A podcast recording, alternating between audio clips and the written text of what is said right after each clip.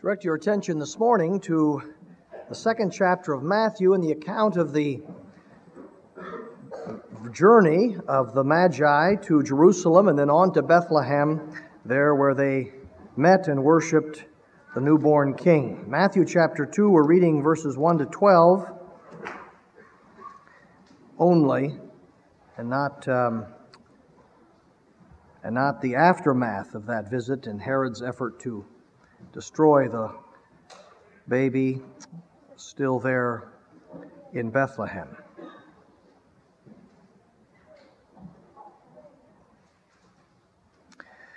After Jesus was born in Bethlehem in Judea during the time of King Herod, Magi from the east came to Jerusalem.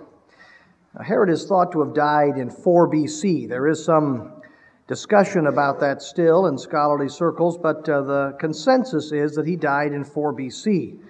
You remember that the date of the Lord's birth was not calculated for the sake of the calendar until centuries later. In fact, it was not until AD 533 that Dionysius Exiguus sounds quite um, impressive, except in translation it means Dennis the Short.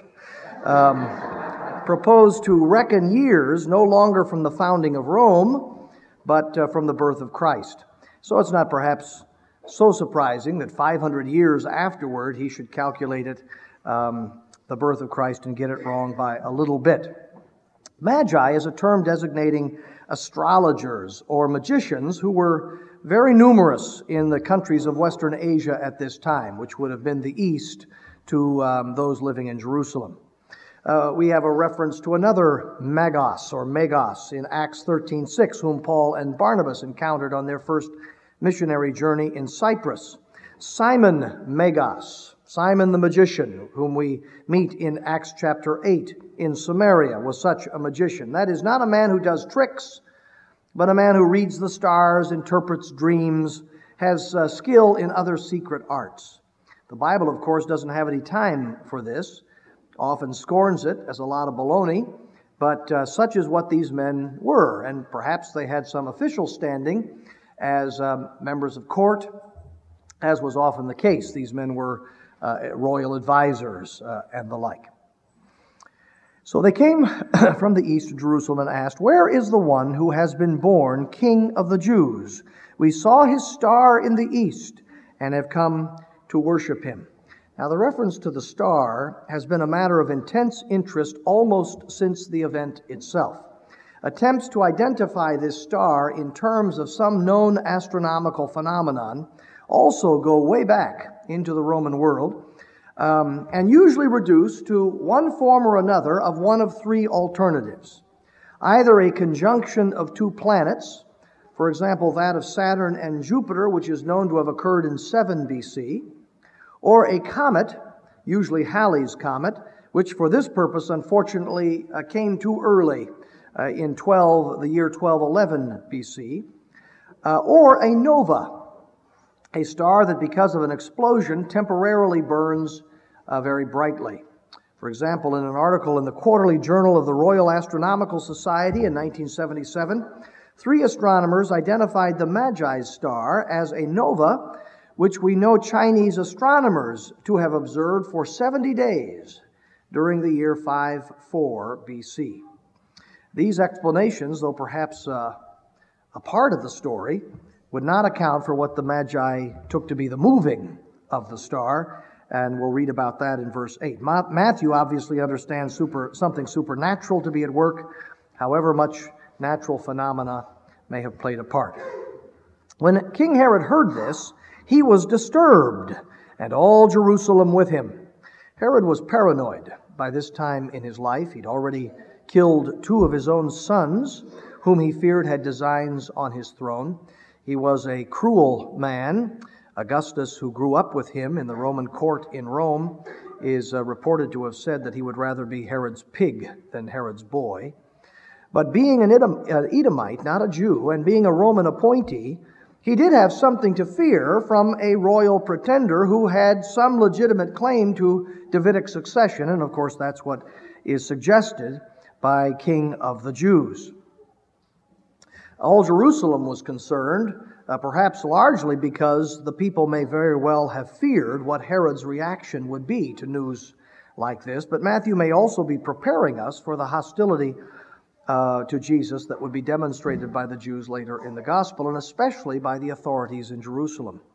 Already they were unprepared for any king, unwelcoming of any king who did not meet their expectations. When he had called together all the pre- people's chief priests and teachers of the law, he asked them where the Christ was to be born, the Messiah was to be born, for that's what Christ means. In Bethlehem in Judea, they replied, for this is what the prophet has written. And then he goes back to Micah chapter 5, verse 2, which we considered last Lord's Day evening. But you, Bethlehem, in the land of Judah, are by no means least among the rulers of Judah, for out of you will come a ruler who will be the shepherd of my people Israel. Uh, Matthew cites Micah 5 2 very freely. He's really interpreting the verse more than he is quoting it.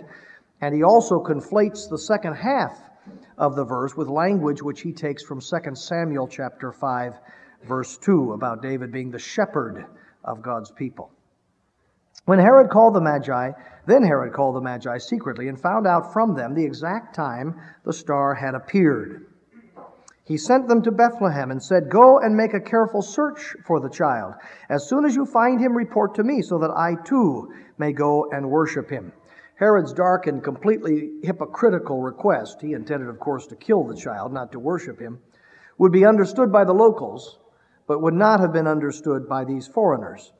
Bishop Hall, the 17th century Anglican, writes in his Contemplations, his reflections on the history of the Bible There is no villainy so great but it will mask itself under a show of piety. And uh, if there's anything we have seen proved over and over again, it is that in the 20th century. After they had heard the king, they went on their way. And the star they had seen in the east went ahead of them until it stopped over the place where the child was. We don't know how that happened. But like Israel in the wilderness, God led them by light, because God is light. When they saw the star, they were overjoyed. On coming to the house, they saw the child with his mother Mary, and they bowed down and worshiped him. The term child is used instead of infant or baby, but in Luke chapter 2, verse 27, you have the same word used of Jesus in his, uh, when he was only 40 days old. So, though um, uh, when the uh, Magi get to Bethlehem, Jesus is no longer a newborn, he still was probably quite uh, young. And they opened their treasures and presented him with gifts of gold and of incense and of myrrh, gifts fit for a king. We remember Queen of Sheba giving just these very gifts to King Solomon when she came to visit him. And in the prophetic passages of the Old Testament, we read of the nations of the earth bringing just these very gifts to lay at the feet of the coming Messiah. And having been warned in a dream not to go back to Herod, they returned to their country by another route. The, fi- the Magi followed some instruction from the Lord at the beginning because uh, while there definitely was a star, the star by itself would not have told them that it was the King of the Jews who had been born and whom they were seeking. And now they follow the instructions again to the letter. Warned in a dream, they go back in a different way, no matter that Herod had made this request of them. Now, just a word about the historicity of this account. Many modern folk, as you know, and of course a great many biblical scholars also, people who study the Bible but have no true faith in its message or divine origin, just like these biblical scholars in Jerusalem had no faith in the text that they themselves gave to the Magi to direct them to Bethlehem. Many people argue that this is a myth, a pious legend, for, uh, taught for different reasons, for different purposes, maybe chiefly to show that Jesus, from the very beginning, was going to be the Savior of the world, of Gentiles as well as of Jews. But as a matter of fact, apart from the star, there's nothing in the history that's improbable at all. Suetonius and Dio Cassius tell us of a comparable visit of Eastern Magi to Nero in AD 66, and it was scarcely a story that the church would invent, given its antipathy to magicians and astrologers. If you were making up the story, it's very unlikely that you would make the heroes people whose life's work was something you repudiated with all your heart. It also fits history's account of King Herod uh, to the T. We know what Herod was like, and he was exactly like uh, his presentation in this passage. Of course, our confidence in the historicity of this passage, with a miracle in it as it has, is based primarily on the authority and reliability of the Gospel of Matthew and the New Testament as a whole, and we have many reasons to put and place our confidence in the truthfulness of God's Word, quite apart from the fact that the Holy Spirit Himself persuades His people to do so when He speaks out of that Word with an authority the soul cannot deny. Now, our Father, teach us from this history, for history it is, these remarkable events that occurred, and these men who are at the center of these events. Make us by thy grace like them, for surely here they are portrayed as exemplars of that faith and that obedience that God approves. Hear an answer we ask, O God, in Jesus' name. Amen. Wonder how many sermons have been preached throughout the ages on the various responses to Christ, the announcement of the birth of the Messiah, that are illustrated in this history of the Magi. I've been reading over the past several weeks a collection of Advent sermons by Lancelot Andrewes, the saintly Anglican bishop, one of the translators of the King James Bible in the early 17th century, and the author of the celebrated private devotions, which some of you have found so helpful in past years.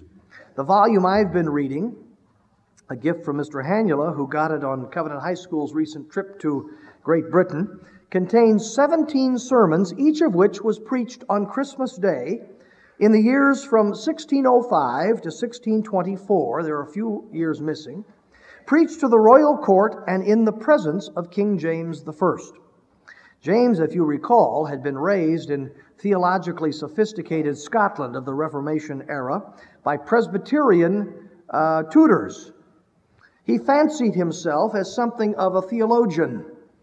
These sermons, I fear, would disappoint you. Uh, they may have pleased James, for all we know, but they wouldn't please any congregation I know anything about today. They are very dry and very dull, and they are full of extraordinarily lengthy argument, lots of Latin and Greek sprinkled throughout. Still, I found that Andrewes, who was undoubtedly a wise and godly and very devout man, and a most careful student of the Bible, has many good things to say. And in any case, in his sermon on Matthew 2 and the visit of the Magi, Andrewes takes exactly the same tack that countless preachers had taken before him and would take after him. He sees the Magi as an example of how everybody ought to respond to the news that the King of the Jews had been born. The theologians, knowledgeable as they were, couldn't be bothered to take the half hour trip that it takes to get to Bethlehem on a donkey, three miles south of the capital, to see if there might be some truth in the extraordinary claim that these extraordinary men were making. And frankly, that's the case with most people. Most of the people you rub shoulders with day in and day out, they never really give much serious thought to the deepest questions and issues of life. Here is the extraordinary claim that a Savior has come into the world with all the glory and power of God, but now with the shared life and experience of a man that He can save men and women from their sins, He and no one else. That trust in Him and following Him will bring men and women back to God and eventually bring them to heaven and everlasting life. I say that's the extraordinary message and claim. Perhaps it is in some ways difficult to believe it. It's also supernatural. Still, such staggering things are claimed to have happened claimed to have happened by the most reputable people, whose lives, whose characters we can see shining through their writings. Could this really be true? Can we believe it here in this scientific age at the end of the 20th century? Well, a great many highly sophisticated and educated people don't believe it. But a great many sophisticated and highly educated people do believe it and are as sure that the Magi came to Jerusalem and then on to Bethlehem and saw the baby Jesus following the star, and knew what they were talking about when they spoke of the birth of the King of the Jews, as they are sure of their own existence. Why do they believe this? How can they believe this? How can they be so sure? These seem to be such obvious questions and important questions. After all, nothing less is at stake than one's eternal life. But most people can't be bothered. And alas, they will go to their graves refusing to give any serious, concentrated thought to the extraordinary claims that Christianity makes in its presentation of the gospel to the world. They can't be bothered with the Savior. They have apparently bigger fish to fry. Just like the theologians in Jerusalem, apparently there was something more important for them to do in the capital than to take that half hour and travel to Bethlehem and check out this remarkable report that they had received.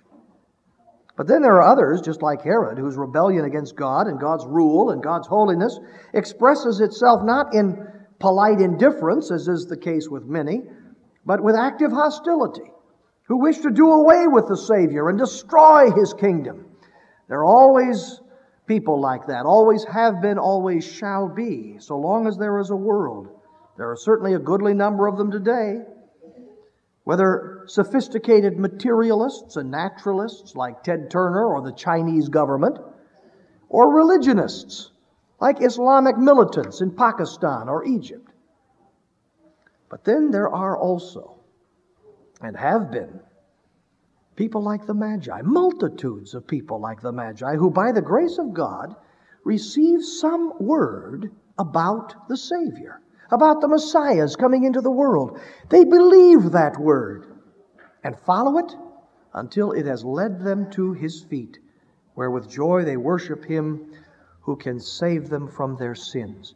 And so Andrewes, in his sermon, commending the Magi to King James, now picture the scene. He's sitting there on his throne, and Lancelot Andrewes, in his Anglican robes, is preaching the service there in the cathedral, Westminster or wherever.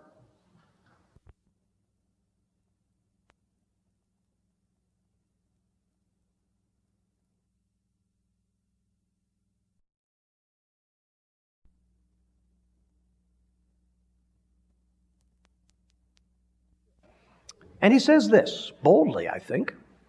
And we, what would we have done? These men of the East will rise in judgment against us men of the West. Their faith will rise against ours in this particular point. With them, with the Magi, it was but vidimus venimus. We saw, we came. With us, it would have been but veniemus. We, we will go, at most. Our fashion is to see and see again before we stir a foot, especially if it be to the worship of Christ. Such a journey at such a time? No, but fairly have it put off to the spring of the year, till the days are longer, the ways fairer, the weather's warmer, till better traveling to Christ. Our Christmas would surely have fallen in Easter week at the soonest. And he goes on.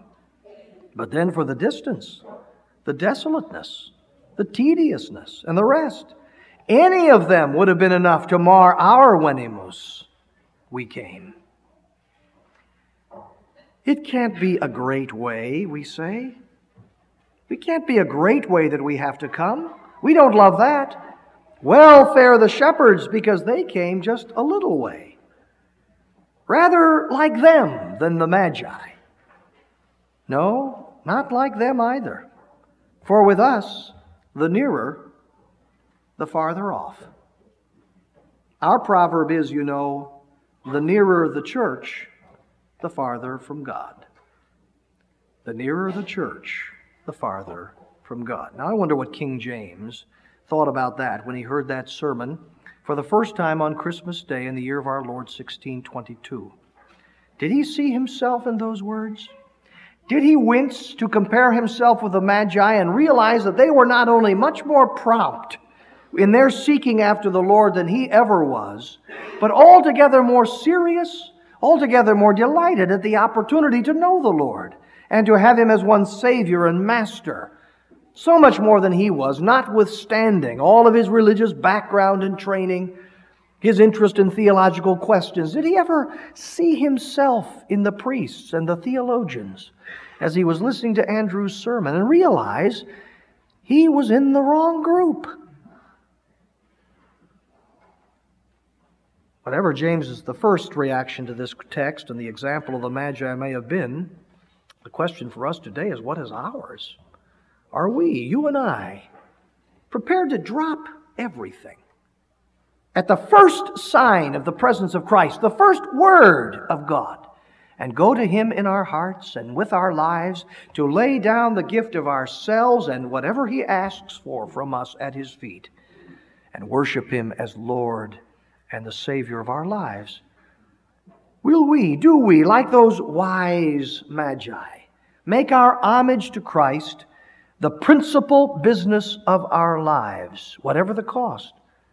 For you see, the star rises over your life and over my life a hundred times every day. And do we follow it? Or do we say something about it, satisfy ourselves on the point like the theologians, and turn our back and go on to whatever it was we were thinking about and doing before that Word of God, that direction from God came? For this, it seems to me, is the great burden of this history insofar as it is an illustration of the various human responses to the gospel and to the Messiah. There's only one right and true response, and it's the response the Magi made obedience immediately. Readiness to follow the Lord's directions wherever they lead. They followed the star against the desert. Uh, across the desert, they went home by another route. But in all things, they responded with heart and mind and strength to the message they had received from God. And their blessing for that was this that they saw the infant king and had the immense privilege given to almost no other Gentiles in those years, of knowing him to be the King of kings and Savior of the world. They found him, and they went home rejoicing in the knowledge of him. The difference is not that some show piety and others do not. The theologians made a great show of piety, and everyone would have thought them pious. It's not that some belong to the house of God and others do not, for the theologians not only belonged to the house of God, they ruled over the house of God. It's not that some do great works for the house of God, for Herod had done that, magnificently remodeling and enlarging the temple during his reign. The difference is certainly not that some are long connected with the Word and the church of God, their families having deep roots in the history of the church.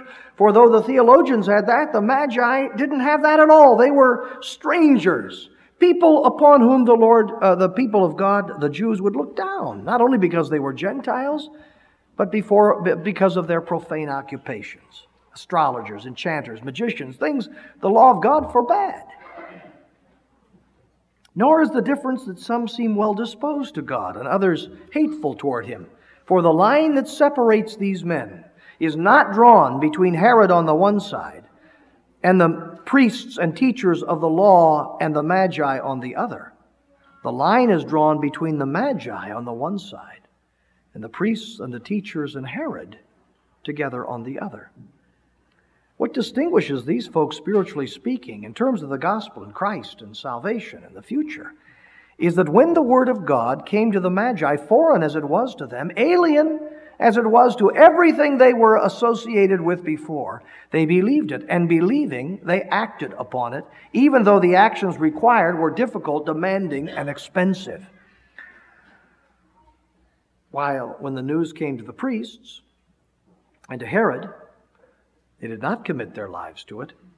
They did not allow that word to change their lives. They were not willing to drop everything to respond in real sincerity and genuineness to the news that the King had appeared in the world. And that is the difference, and the only difference still today. It's not a difference of IQ or personality or personal background or national or racial or ethnic identification or life situation and circumstances. It is this and this only. When I encounter the Word of God, the news about Jesus Christ as the King of kings and Savior of man, do I really believe it? Do I believe it so as to act upon it? So as to act upon it no matter what, come wind, come weather, to act and then keep on acting until the end of my life. For surely if the word about Jesus Christ is really believed, believed in the heart and in the mind, then one will act. One must act. For that word is that He is the living God, the King of kings the judge of all men, the light of the world, the Savior of mankind. No man can come to the Father or to heaven except by him. Surely, if that is believed, really believed, it must become the animating, the controlling, the determining principle of someone's life. What else could be? Conceivably. And here then is the challenge this wonderful history presents to each one of us. Am I such a person as these magi? I know more about Christ than they did. I have the whole New Testament before me. But then the theologians and the priests knew a great deal more about Christ than the Magi did. And their knowledge did them no good at all because they did not combine it with true faith. But have I the faith of the Magi, the conviction, the readiness to believe and to act, to rearrange my life, root and branch, for the sake of the Savior and His Word and His summons? Do I consider it my greatest privilege as well as the great duty of my life, compared to which all other duties virtually are no duties at all? To lay my gifts and my life and my energies and my talents and my money and my children and my career and my aspirations and my love and my heart at His feet in worship, because I know Him to be my King and I know Him to be my Savior. Let me give you this illustration. This same thing, of course, happens countless times all over the world. It happens here in this congregation over and over again, times without number. But it's easier to see and to note and to consider and to mark, I think, when it happens in situations that are much more unexpected, like the situation of the Magi, coming from far away, a people who knew nothing about the Bible and about the process of that, that history of salvation of which the coming of the Messiah was the last great event. Many of you have read of Henry Martyn, one of the greatest heroes of the early um, renewal of missionary effort in the Christian church when it began again in the early years of the 19th century, the early 1800s. Martyn was perhaps the brightest light in that galaxy of spiritual young men who sat at the feet of Charles Simeon at Holy Trinity Church in Cambridge while they were students at the university. Indeed, um, Martyn, upon his graduation and ordination, actually served as Simeon's assistant for two years. And there in that ministry and in that church and in that fellowship, he received not only the full orbed gospel ministry of that great pulpit, but also a missionary zeal, a determination to take the gospel to the regions of the world in which it was completely unknown. He eventually went to India and served there actually only some five years, although his name is forever linked to the great uh, Indian subcontinent. Five years only though his erudition in languages was so great that although he knew nothing of the language when he arrived, within those five years he had not only mastered it, but had produced a translation in Hindi of the New Testament, a very fine translation. He planned to return to England for a recruiting visit in hopes of reunion and perhaps marriage with the woman he loved and had left behind, and to recover his own health, which had been severely damaged by the years he'd spent in India. And so he started out on a cross country trip home through Persia. But as it happened, he had to stop for a while in Persia um, to engage in apologetics and evangelism amongst the Muslim doctors and to uh, get better at Persian and to translate the New Testament into Persian as well. And there he paused for some time before making his way onward and homeward where he fell ill in what is now Turkey and in a village some 70 miles south of the Black Sea uh, died. When he was still in India, uh, Henry Martyn worked uh, latterly in the town of Kanpur, the very town where Frank and Esther File of our own church labored for so many years. And when he was there, he would often gather around his front door, the front door of his little bungalow, a crowd of beggars and would preach to them about Christ, the Christ, the Messiah, who had come and who was coming again. But one day, as it happened, an Indian court official happened to be present. Perhaps he had just been walking by and had stopped to see what was going on. He had no interest in the message. If he stopped, it was to deride and to scorn, not to believe and to obey. But wholly unbeknownst to Henry Martyn, the words that the Indian official heard that day about Jesus Christ, the Savior who of those who trust in him, the one and the only one able to save us from our sins, took root and brought over time uh, this Indian official to the feet of the Lord Jesus Christ himself. It was after Martyn left India that uh, this man presented himself for baptism, a daring, a daring thing in itself for a Hindu to do in those days, and then gave up his large income and his position of immense uh, and important prestige and status for a catechist's salary of 60 rupees a month. In due time, he received ordination as an Anglican priest and spent the rest of his life in the gospel ministry in India. He was Henry Martyn's only Indian convert, and so far as we know, Martyn never knew anything about it. But Bishop Reginald Heber, the Anglican missionary statesman of India in those early days and the author of the hymn, The Son of God Goes Forth to War, tells us in his Indian journal of meeting this man who had taken a new name at his baptism Abdul Messiah, the servant of the Messiah. Heber, a devout man himself, speaks of how greatly impressed he was by this man's noble Christian character. Just like the Magi, a Gentile, far, far away from the places where one would find most of those who knew and followed the Lord Jesus Christ.